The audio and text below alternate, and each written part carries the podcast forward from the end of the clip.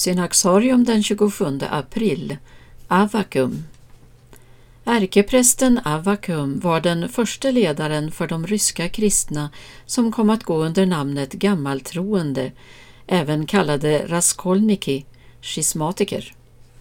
I 1600-talets Ryssland skakades kyrkan av det växande moraliska förfallet bland prästerskapet samtidigt som den gick mot en nyfödelse genom all den uppriktiga längtan som bevarats hos det fromma folket. Förnyelseförsöken avlöste varandra vid denna tid, något som inte sällan ledde till konflikter med våldsamma uttryck, såväl bland folket som inom hierarkin. Efter valet av Nikon till patriark infördes reformer av både liturgisk och disciplinär art i kyrkan. Som ideal stod den grekiska traditionen.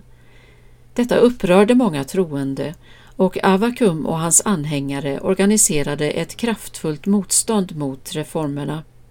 Deras envishet fick proportioner som gränsade till fanatism och de fördömdes av ett koncilium 1666.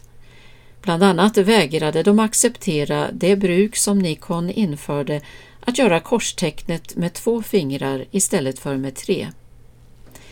Det hela ledde till en förblivande schism inom den rysk-ortodoxa kyrkan.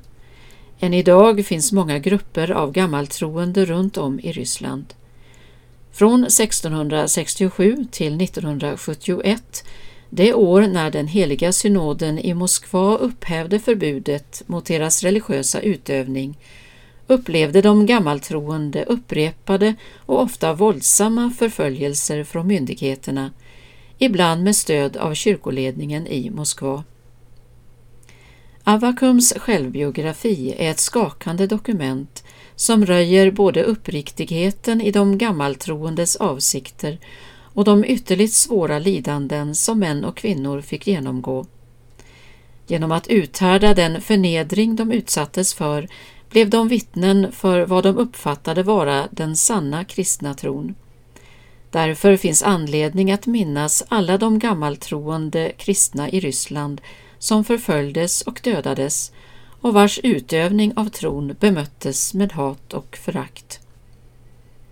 Abakum landsförvisades till Sibirien 1653 för sina protester men fick återvända därifrån 1662. Tsaren tog emot honom i Kreml med stora hedersbetygelser men han återupptog sin verksamhet och fortsatte att predika sin tro och blev därför på nytt förvisad. Efter att ha befunnit sig på ständig flykt greps och avrättades han genom att brännas på bål den 27 april, den 14 april enligt den gamla kalendern, 1682.